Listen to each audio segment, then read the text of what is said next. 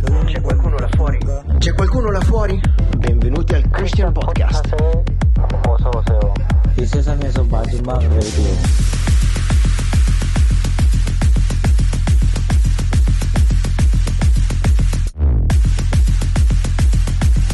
All right, my friends, how you guys doing in cyberspace today? Welcome to another show, a Christian podcast. My name is Beto Gudino, and I bring you weekly God thinkers to talk about matters of culture and Christianity through the lens of emoji reactions that range from blasphemous to divine. And today's episode, we're going to talk about confronting power through activism.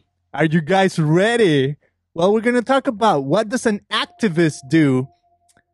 And today we have Sandra Maria van Opstal. She's a second generation Latina pastor, activist, author, and a powerful leading voice in the intersection of faith and justice. She's the founder and executive director of Chasing Justice. All right. Sandra, how are you doing? You go by Sandra or Maria or all together? Sandra Maria Van Opstal. Sandra's fine. Sandra's fine. Perfect. Sandra, welcome to the show. How are you doing today? well, I'm doing well. I'm uh, trying to balance, you know, community, family, ministry, all the things. So today's a little bit of a storm, but I'm doing well. Awesome. Well, welcome to the show. And this is Christian Podcast. So this is what I'm going to do right now. This is a new thing I'm trying, but I have your book right here in my hands. Uh, I think you have other books, but the one I have in my hand says Sandra Maria Van Opstal, 40 Days on Being an Eight. Uh, and it's about the Enneagram daily reflections, reflections. And I think this, this is kind of like a, uh, a part of a series of, of books on the Enneagram, right? And this one is, of course, on being eight. So what I'm gonna do right now is I'm just gonna react to it with an emoji. Are you ready? Yes, I'm ready. Okay. Uh oh. Is a reaction. Let's see. We're going to the emoji tombola right now. Emoji tombola. Reveal the emoji that we're gonna give to Sandra right now.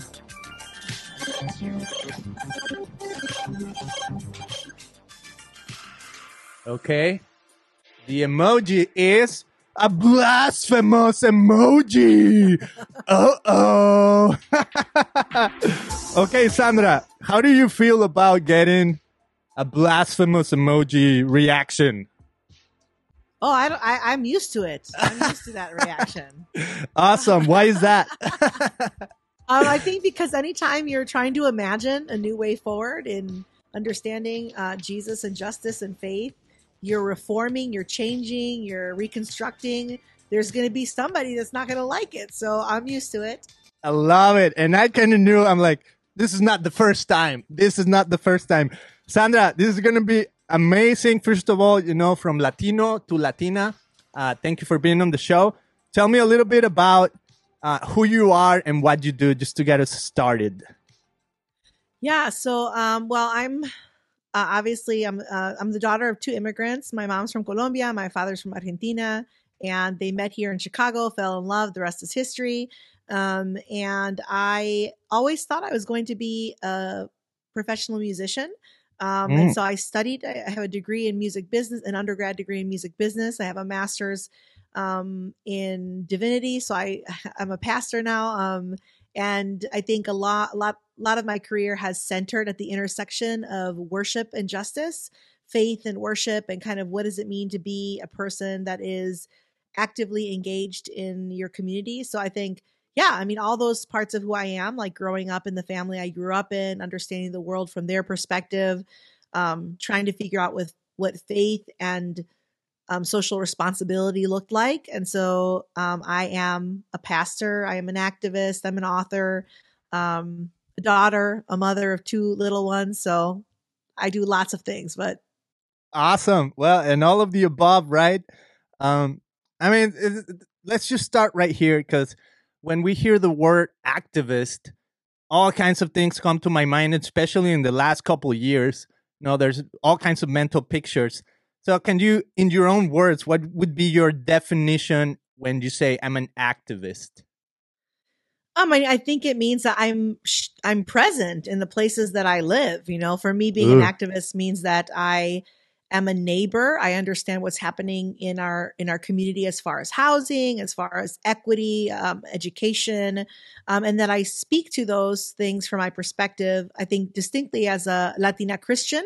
Um, and someone who wants to see the world change. I think activism it means being involved and being socially engaged locally in the space where you in the in the place and space where you live, and then um, kind of connecting the dots to how the issues that you experience in your local space um, are impacted by statewide, citywide, national policy and practices. So that's what I mean by activist. So in my community, we're dealing with housing, we're dealing with immigration, we're dealing with lots of those issues. So from the location that I'm in, I kind of follow the dots and see where um where I'm called to make a difference mm. with my lifestyle and my activity. That's what I mean.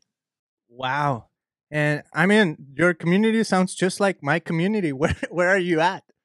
I'm on the west side of Chicago, so I okay. live in uh, Humboldt Park, um, and I kind of neighbor and work um, west of there, like Humboldt Park to North Austin. So the church that I was previously previously pastoring in is located in North Austin, and it's a it's a really creative, artistic, fantastic um, Black and Brown community that is financially disenfranchised, and um, we're trying to figure out how to connect the assets of the community to to create a new a new place. You know.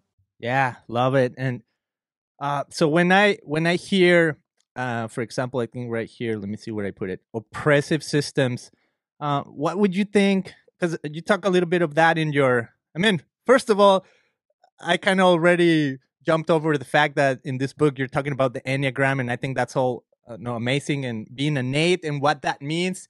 Um, particularly, I, I'm not super sure, but I think my wife's an eight, and I can see a lot of her in what you were writing in this book you know you're gonna you're gonna talk about things even if people like it or not and that's kind of my wife too. So yay for you know everything that's on the book about the enneagram but a lot of what you talk about in the in the book it's it's of course your experiences and you talk a lot about i mean anything right? You talk about even doing yoga and other things but a lot of like the recurring theme is um th- this intersection of faith and justice, and you you say um, what's the word? Oppression systems of oppression. So as you describe your community, and it sounds an awful lot like the one I'm in, I can't help but think, okay, what what do you mean when you say systems of oppression, and is that something we're experiencing globally? Um, I mean, not just locally, but is it global? Is it as a nation? What do you think about what are these systems of oppression? Yeah, well, I mean, systems of oppression have existed since humans have existed. So, mm. um, what I mean by that is when when there is a person or, or typically a community or peoples that have power and they utilize that power um, for profit, for for more power, for personal gain, and not for the flourishing and well being of humanity. So I think there have always been systems of oppression, empires. I mean, even as we look at the scriptures, we know that the scriptures were written to people that were almost always the, the heroes and the character, the main characters in scripture were those people who were on the margins of power um, and they were living either in an oppressive, you know, Babylon or an oppressive uh, Roman Empire. So mm. they're not typically people that were in power. They're people that were immigrants, refugees, um, economically disenfranchised, the religiously disenfranchised. So they oppression has always existed since humanity has existed. Um, and for me, because I am writing as an Enneagram Eight, the Enneagram Eight, the kind of the relationship we have to the world, the way we see the world is to challenge the things that are not made that are not right that we perceive that are not right so on the heels you know we're here in january on the heels of uh, martin luther king jr's mm. birthday mm. um, and, and, and, day um, Martin Luther King Jr. was an Enneagram 8. Mother Teresa was an Wow. Enneagram 8. Um, che Guevara was an Enneagram 8. Wow. Fidel Castro, an Enneagram 8. You know, so whether it's like uh, lived out in, you know, almost floating spirituality like Mother Teresa or um, activism like Martin Luther King or revolution, um, Enneagram 8s just say the world's not right. This is not as it was meant to be, and we need to do something about it. And um, and so that's kind of how I approach the world. You know, like I see things that aren't right. Like there is a reason why so many. Let me give you one example. There's a reason why there's so many tutoring programs needed in urban centers across our country in the U.S. And that's not because our our black and brown children are intellectually deficient. It's because our school systems are not running the same kind of first of all the same kind of educational caliber in our urban schools as as in our suburban schools. Secondly, our black and brown children are experiencing poverty and trauma, generational trauma and you know when you're moving for example as an immigrant child from home to home and place to place because you're not sure, you're never secure in your location. Those things mentally and intellectually and psychologically affect your ability to learn whether your stomach is full or not affects your ability to learn so um, there is there are systems economic historical systems that preferred and disenfranchised communities of people and we're living in that right now so i could say well you know our tutoring program has 80 kids our tutoring program has 100 kids but the reality is there are tens of thousands of kids in our public school system that are not getting the social development they need the academic development they need or the counseling that they need for the levels of trauma that they've experienced. So that would be an example of one Mm. system. One. Okay. and how many more are there? I mean, uh, as just at the top of your head, what is wrong? If you would say that's one, what's another two? What's what are like the three top that you could name that you see in our society? I mean, I think for me as a as a person who my activism comes from my pastoring.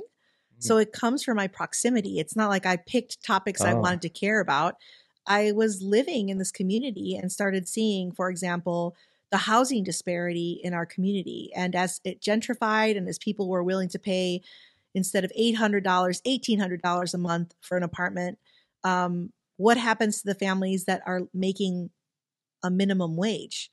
And so Mm. then I realized, okay, first of all, our minimum wages in this country are not livable. So we have to advocate for a livable wage. That's an issue of policy. That's an issue of you know what our what our country um, tells uh, multi-million dollar national uh, multinational companies they should be paying their workers. So how is it that a that a, a mother or father is working three jobs, getting paid, I don't know, 10, 12 bucks an hour, um, never at home for their children because they have to be able to provide food for them and shelter. Um, and then someone comes in and raises the rents. And so there's all these things around housing, livable wage, um, you know, status and immigration. They they they're, they blend in together. And so um, the issues of the issues that I identify typically come just from the relationships I have. Like, wait, it takes you how long to get to work? You have to take how many buses and how many trains? Like, so so then I think to myself, how is it that people think that people in my community don't want to work or that they're not hard workers? They actually, it takes them two hours to get to a minimum wage job that they have to work under really oppressive conditions sometimes in the factories that they work in and the locations they work in to, to commute two hours back to help their kids prepare for the next day of school. That's just the level of whether it's livable wage, issues of poverty, immigrant rights, worker rights, um, you know how how corporations treat their workers. Um, those are all things that end up on my desk basically or in my head because it started with a relationship and a conversation with someone that I love in my community. Wow, that makes that makes a whole lot of sense. And like I was saying, I can identify with a lot. I'm no, I'm an immigrant, and I'm of the undocumented kind. uh, and I've been here 16 years. And even yesterday, you know, we were doing another podcast with a friend in Spanish, but he travels the world, and he was saying uh, we were talking about what is what does it mean to be a neighbor and like all these things, and and I feel like wow, uh, uh, exactly what you're saying is what I was expressing to him. Like I feel like my my my call is to those in proximity to me, and the interesting thing is that the systems seems like they're they're so similar that even in a community like you're saying in Chicago could be experiencing like almost the almost the exact same thing that people would experience here in Costa Mesa or in Santa Ana or you know in all these places. And the other thing is that as soon as you start talking about this, especially in America, and this is the only country that I've been in in the last 16 years other than Mexico, uh, but it starts getting politicized and then it starts getting labeled as communism. Uh, oh yeah, yeah. I mean, I've been called a Marxist or a communist. Like I told someone because a lot of my friends were writing books and being called names, and I was like, "Oh, 1996 was the first time someone called me a communist because I was teaching out of Luke chapter four, and I was like, I don't know how they got there. Um, I, I, I don't even know what these theories are they're presenting to me. I I'm just trying to read scripture and be faithful to what I think is um is said in there, and the reality is, you can't you can't you cannot be a good neighbor without caring about the systems and the policies and the laws that crush the neck of your neighbor. If you can if, if you're trying to love someone and you see that there is there is um you know uh, a work a workplace that is endangering them then you're going to say something if you see something a, a, a policing system that's endangering them then you're going to say something if you don't say something publicly then what do you do just care for them and you know, uh, bind up their wounds after they've been beat up. No, you have to care about those things to stop them. So to me, there is no way to be a good neighbor without being political because to be political means that you're engaged in the polis in the community that you're in. Um, it absolutely matters to me if people have a livable wage. I don't want moms to be working three jobs. Yeah. You know, so so yeah, so I get in trouble all the time. That's okay. yeah, and uh, uh, here's the interesting thing about capitalism and and the and exactly what you're describing. That I mean, to me, and this is just me trying to you know, come up with terms that are simple so that anybody can understand. But the yeast of capitalism is work hard, earn a reward. And what these systems feel like you're in is like I work as hard as I can, and the the the situation's still the same. And years pass, and it's still the same. And that's where it it almost feels out of your like capitalism is I control it, and this is the the result. But there seems yeah. to be like uh, there are forces outside of our control. Well, and the thing is, you you you if the system works for you, then it's not broken. It's actually doing exactly what it was designed to do. Mm. If mm if we have more if if black and brown folks are incarcerated at levels for the same crimes that are significantly more than white folks then the system is working for the people who designed the system um, and so that's why um, it feels overwhelming. I mean, it feels so overwhelming. But if you begin to break it down and say, well, what, what, what can I do? Like, what, it, what is it that I can do in my community? And you look at these amazing like the abuelas and the tias and the the neighbors in these in these um, in our communities, for example, in Chicago, doing like hunger strikes and speaking up and marching and getting the the city council to change their minds on things that they thought they could get away with um, when it came to our tax dollars and, and equity in our school systems. And so, I I don't think you have to be an important kind of you know you know credentialed, uh, formally educated person to make a difference in your community. I think mm. it is actually the grassroots folks that are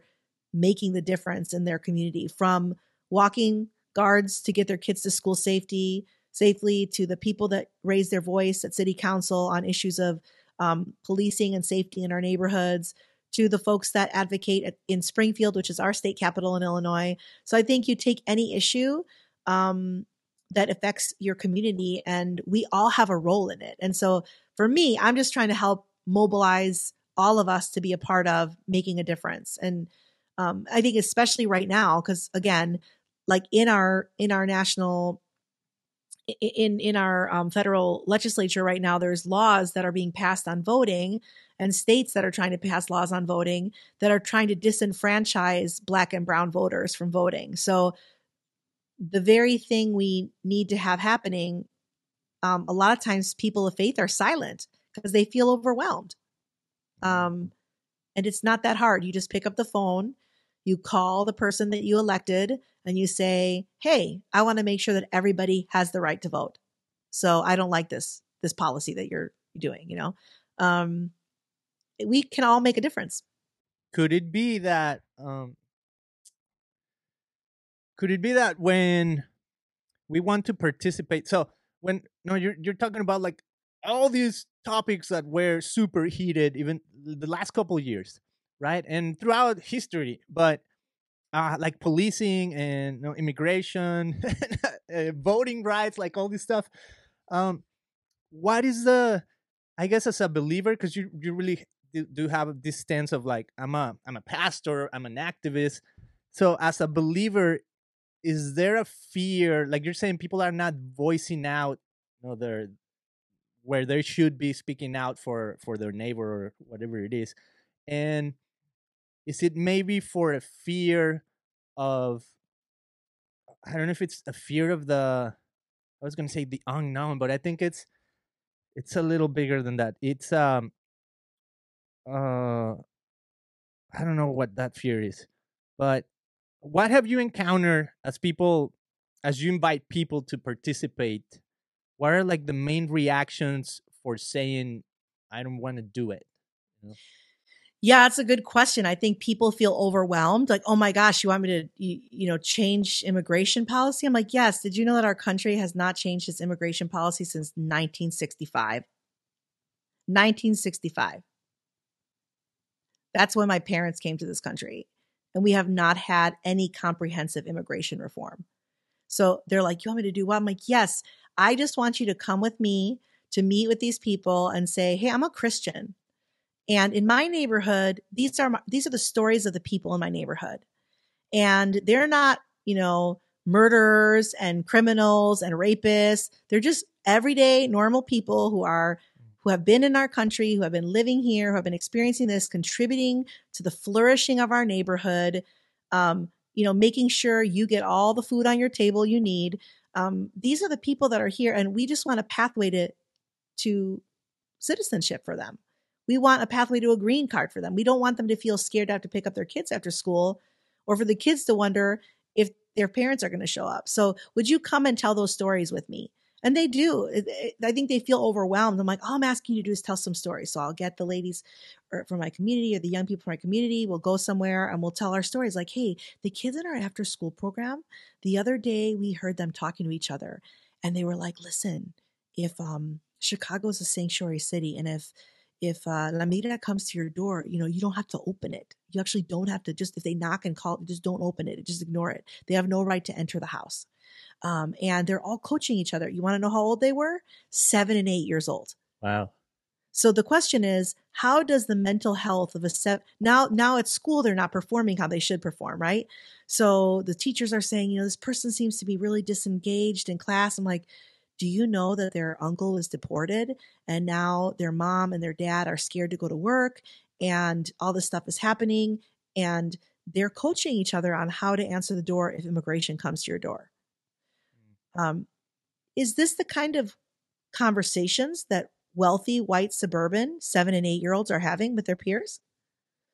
Then how can we say they've experienced they they should just you know, kind of be at the same place. So I think it's people feel overwhelmed. Like it's how can I change the system? But if, but again, if we look at the the history of the civil rights movement, it wasn't one amazing, prophetic, intelligent Martin Luther King Jr. It was hundreds and thousands and tens of thousands of neighbors showing up on buses and on bridges and mm. at the Capitol saying, in our neighborhood, this is not going to work for us.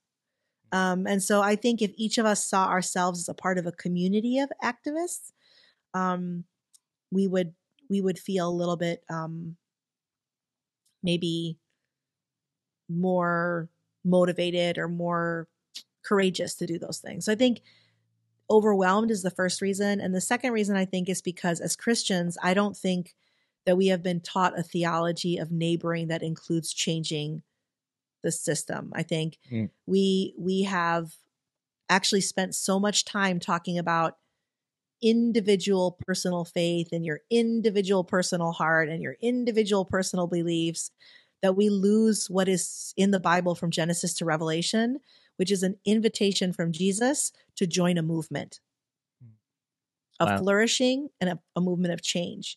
Um, that invitation is always collective, and anytime the Holy Spirit comes down, there's a there are households saved, and so it, it's not for you to have a personal moment with Jesus and just go off in your personal you know mm-hmm. space and have personal moments.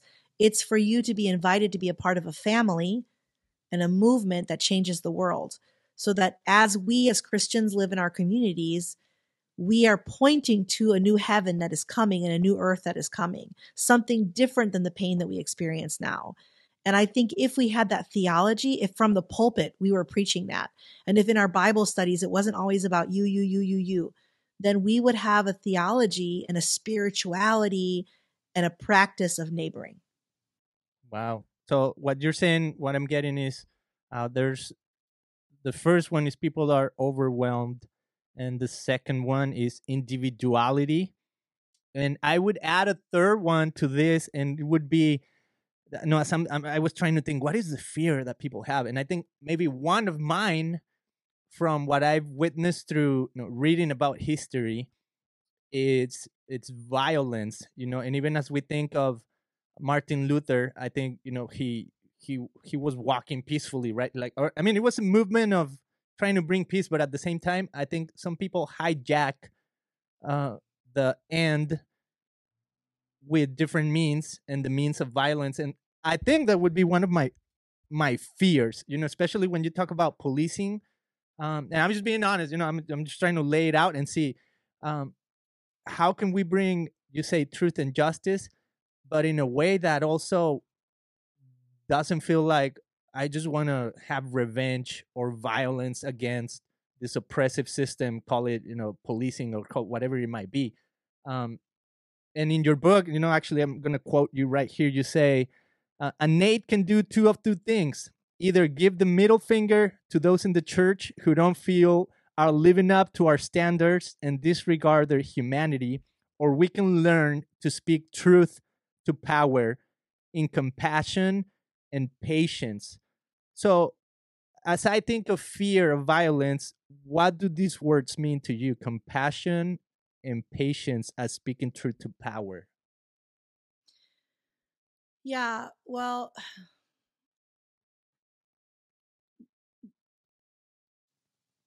first of all, I uh, yeah, so I think um well, I have so many thoughts going through my head right now. Um, Excellent. I think that um the the the issue that I see right now in the church is that some people want unity and want reconciliation and want peace without confronting powers or without repentance.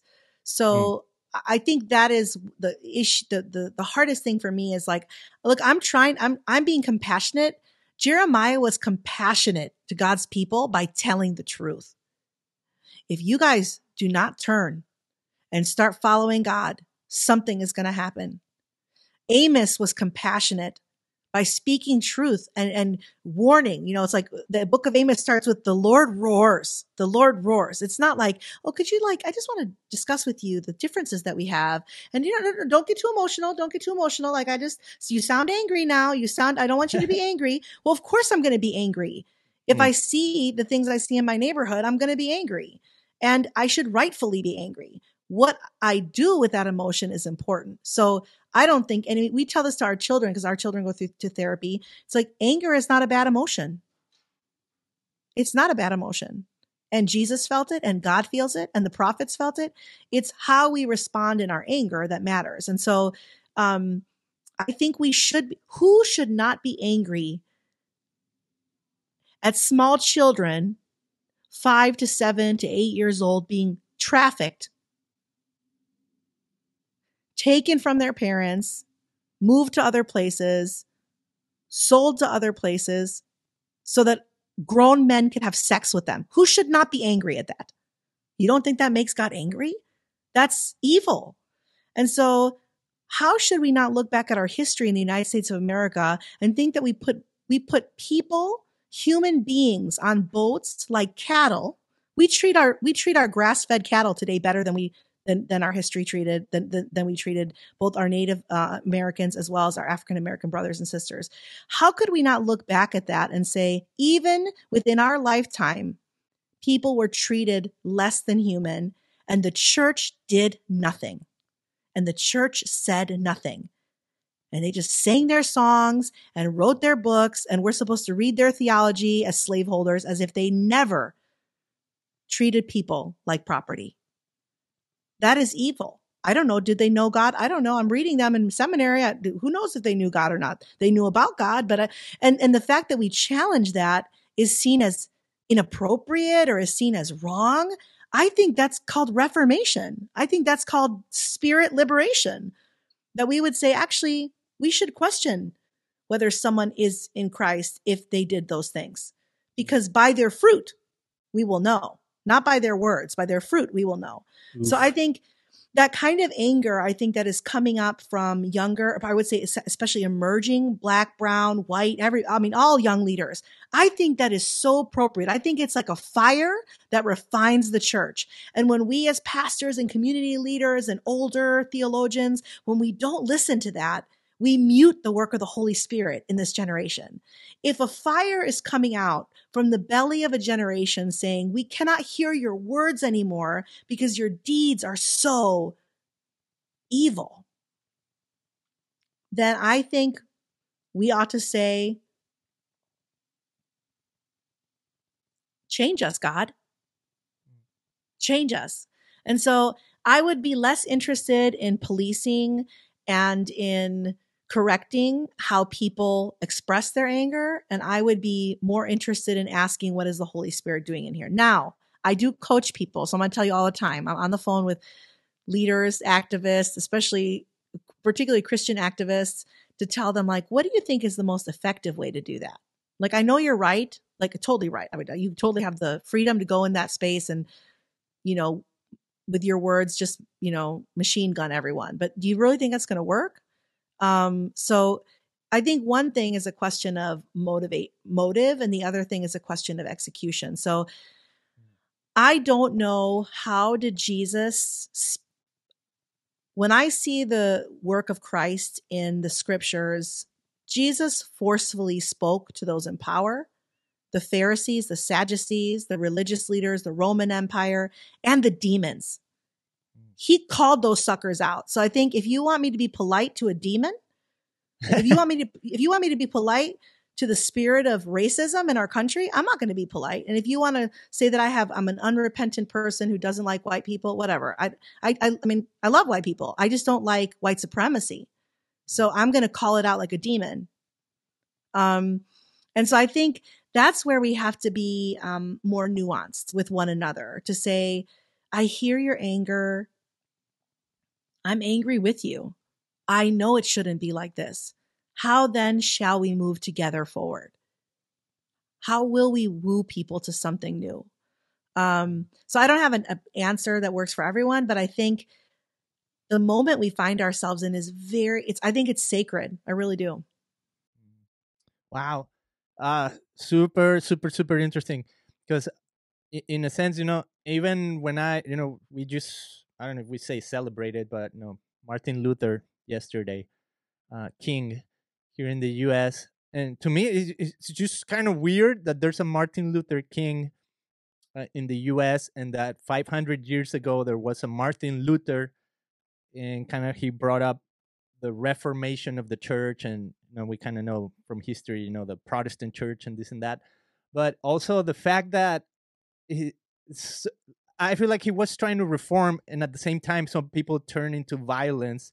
And in a sense, I mean, my my perspective is, I feel like that's not exactly what I want. That's not that's not my goal. But it was almost a almost inevitable. And nowadays, when I when I think of what's happening here, I'm like, wow. I mean, th- I feel like that's what my there. Maybe it's my own fear, right? but is this going to turn into violence? And I personally, I feel like I I don't like violence. You know, I'm a person of peace, and even this podcast, I want to have conversations to bring about um, talk rather than fight, right? So I rather sit down with somebody and disagree, and that's why I have emojis because I feel like okay, an emoji kind of like brings down the the barriers and the you know maybe the anger down a little bit. Uh, but at the same time, I feel like it gives opportunity to okay, change my mind. You know, talk to me, have a conversation, uh, tell me why you believe in the things you believe, and I guess, but uh, like you're saying, you know, who can stop this? And as you talk about the future, what would what do you think is going to happen? Like, what is, well, what is your dream? You know, if even we're talking about Martin Luther King, what is your dream? Oh wow. Um, well, you know, I do think it's interesting that we are in the space of honoring Martin Luther King Jr.'s um, legacy um, at the same time that we're also having this um, issue with voting rights because the number one thing that Martin Luther King, one of the number one things that Martin Luther King Jr. fought for was the right to vote. And for all of the things that were impeding people from voting, um, to take those away. And literally, we're in, we're we're walking it backwards to the 1960s right now. And so, uh, the Martin Luther King, um, you know, Foundation, the daughters, and you know, the family have said, please don't celebrate my father and honor him. Please don't put his quotes up about unity and love if you don't fully understand what he was after, which was the right to, for all people to flourish. And mm. he spoke very, very strongly against things, but those aren't the quotes that people hear. And so I think, um, I, I think Martin Luther King Jr. and Mother Teresa, both of them, are great examples of people that were rooted in their faith. And so their faith compelled them to say hard things. Mm. And yet their faith also empowered them to remain um, at peace with themselves and with the reality that those things might not change in their lifetime. And so um, you know, even even as as as as uh, MLK Jr. spoke out against uh, the the the issues that were happening, the uprisings that were happening um, in Chicago and other places around around our country, he still said, you know, riot is the voice of the unheard, and so if you don't want these things to happen, then you need to repent and change instead of staying silent in your pews and singing your songs. Uh, paraphrase, but um, I think his his quote was that you're being um, you're you're you're surrounded by the security of your stained glass windows, I think is what he said. Mm. So he actually said a lot of very um, strong things. Um, but then what he embodied was the, and I think what Mother Teresa embodied was the reality that that it will be a long, um, a long, long journey towards uh, the work of justice and the reality of of what we see in Revelation. And so, um, yeah, I think my hope forward, my dream is that honestly, like the things that I pray for every day is like, God, just help us as a church to be humble and repentant. Like whatever you want to do in this generation and in, not just in our country, but around the world, whatever you want to do, do it, do it through us. Change our hearts, soften our hearts. Um, let the, the majority world church uh, the global church lead us in this. We we don't have the answers. We messed it up actually, um, and so since we're only 10% of the global church, why would we in the West be asking to be at the center and in the front of this thing? Um, humble us. Let us let, help us to let go of power. Um, and so I think when we repent, when we let go of power, when we confess our fears, when we're driven by courage and hope, I think we invite a collective movement towards liberation that centers the marginalized, that centers those who have been silenced, that rightly places um, our brothers, our brothers and sisters in India and in Africa um, and in South America and in, in, Latin America at the center of the movement of the church.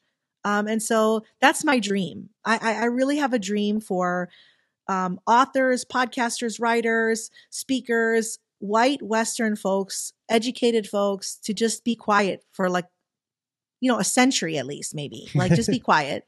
Um, the world has already followed you since the 1500s.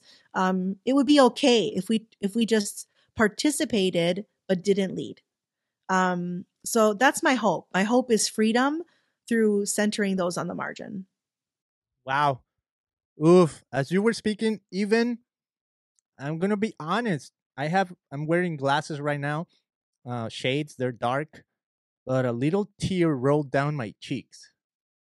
Okay, this was powerful, um, and there's something in this. I know, I know, it's it's kind of hard to to come to grasp what's going on and the tension and you know calling people this or calling people that i personally i i don't like the word you know to say somebody is white you know like oh you're the white the white church or the white this or the white that um but that's my personal perspective because i feel like that's how that's how people take it you know people people see it that way and i don't know i don't know if i can do enough to change that but um okay give me a second right here because i lost my screen. Let me see. Mm, show all windows. See i got so intense that i pushed down my arm and then the screen went out. I can't Oh, find it. oh there it is okay so we're back.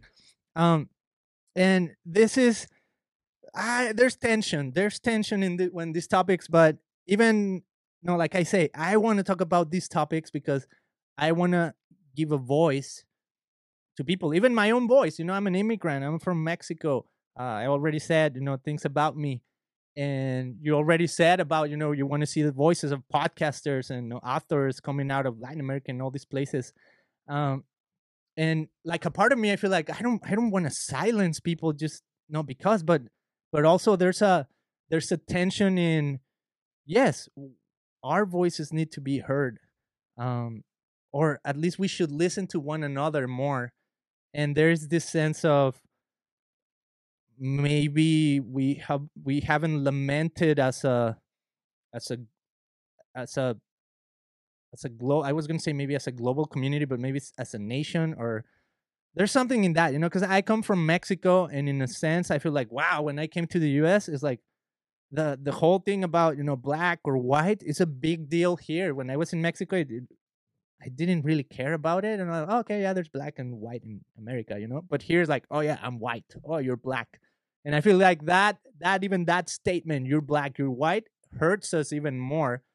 But at the same time, that's that's the reality because it's based on how this this nation was formed, you know. And I think there's a place for ethnicities, and there's a place for you know being proud of of the community that you kind of grew up in or you belong to you know but also it creates all kinds of confusion like some people here you know they take mexican as okay mexican is almost like a race i'm like Yeah, mexico well, not and a we're con- race and we're confusing too because we're both an ethnicity and and and and uh, multiple racial groups. Because I think you're right. I think what we need to do too is, and we don't have probably time to get into the podcast, but I could rec- recommend a couple books. Um, yes that help with that. But I think one thing is for us to distinguish and understand that it, ethnicity is is in scripture, and it understands that we all come from different cultures. Some of us are communal, some of us are individual, some of us have hierarchy, some of us have egalitarian. There's all these cultural. Some of us are time oriented. Some of us ahorita uh, means like you know tomorrow. Um, there's there, there's like that'd be me it- that's one.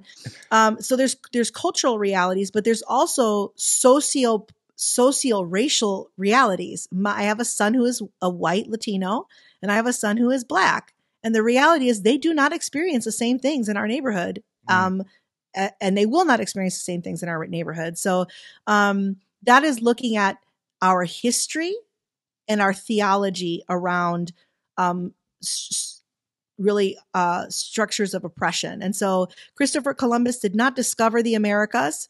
Christopher Columbus came and colonized the Americas. Um, in most of our Latin American countries, like Argentina, for example, there's not a lot of thriving indigenous communities that are public because they have a similar history that the US has, Mm. where we basically enacted genocide on Native Americans in our country. We can't just say, oh, let's just be people and move forward because that genocide affected generations uh, of people and it and it enacted a, a cycle of poverty within that community. So um, we we hold space to say we have histories that are meaningful. You can have um, my mom's from Colombia. You could have a Colom- Colombiana that looks like me. You could have an Afro Colombiana. You could have uh, a, a, a Colombiana that's more indigenous, and we will experience different realities both in Mm. Colombia and in the U.S. because of the color of our skin. That's just true. Um, there's anti-blackness in Latin America. It's there. Um, for the jobs you can get, for the places you can live. And so until we as Christians say, well, we participate, we, we allow this kind of thing to, to, to, to go in, um, both of those things have to be addressed. Our cultural beauty, our cultural gifts, and our social reality that we live in because my neighbor doesn't experience the same thing I do because of the way they look. And that's just a reality. So I think a book like The Color of Compromise by Jemar Tisby would be great to look at that as far as US history. There are incredible books written about Latin American racial history that I think are really good as well. Um, and so I can give them to you for the show notes. But yeah, I, I, mean, I think we should ask some questions and not be afraid. It's okay. We're we're the people that carry grace, don't we? I mean, we preach grace. So mm. if we have historically or currently wronged other people, then we should be the first people to say, in God's presence um, and through God's grace, we are set free um, to find a new way forward, not to pretend that the past didn't happen. Mm. Wow, so good. Okay, so this is your chance on the show to go from blasphemous. Wait, here's my mic. I'm just pushing things away here. Um, I'm so excited to go from blasphemous to divine. And what that means is that you're going to tell me from your own vantage point in our culture and society today what is the most blasphemous idea out there? Whether in the church whether in activism whatever just what is the most blasphemous idea you can think of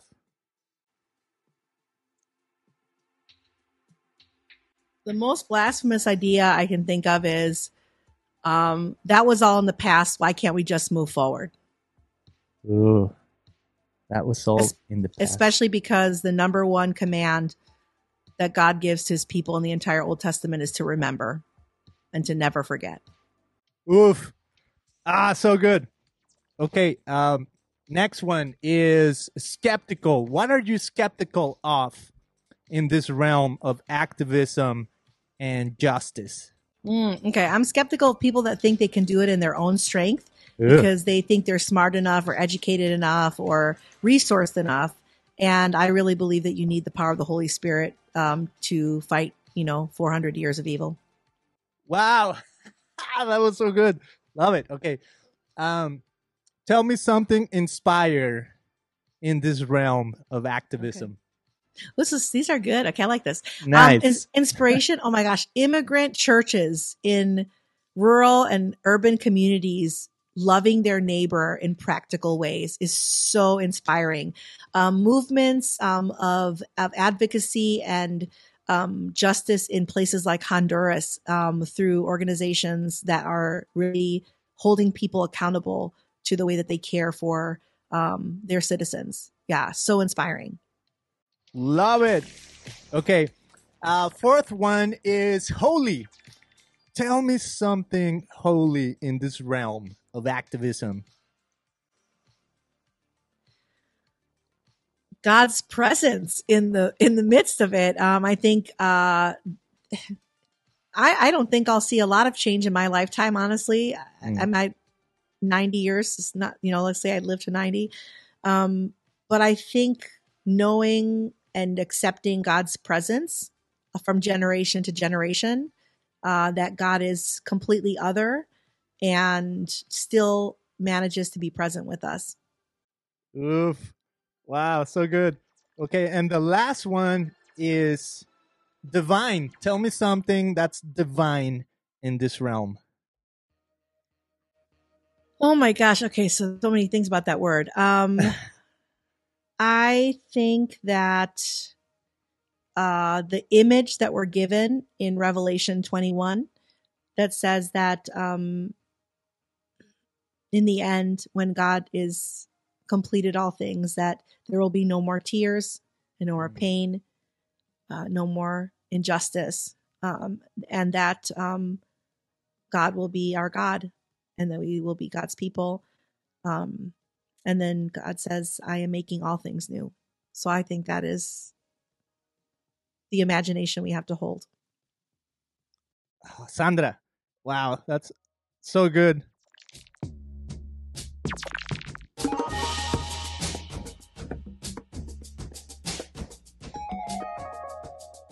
All right, my friends.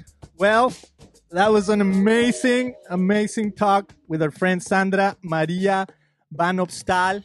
Sandra, where can people find more about the work that you're doing, your activism, your books, um, your thoughts, your ideas, even your uh, coaching, right? Yeah, well, you guys can find me um, at, at chasingjustice.com um, or on Instagram at chasingjustice underscore. That's where our community is curating resources, having dialogues, and um, giving coaching for people that are on this journey. Love it. Thank you so much. See you on the next one. And my friends, if you want to check out christianpodcast.com, we have show notes, we have merchandise, we have in depth of our episodes. So go check it out, christianpodcast.com. There's my story right there. You can get to know me a little more. We'll see you guys on the next one.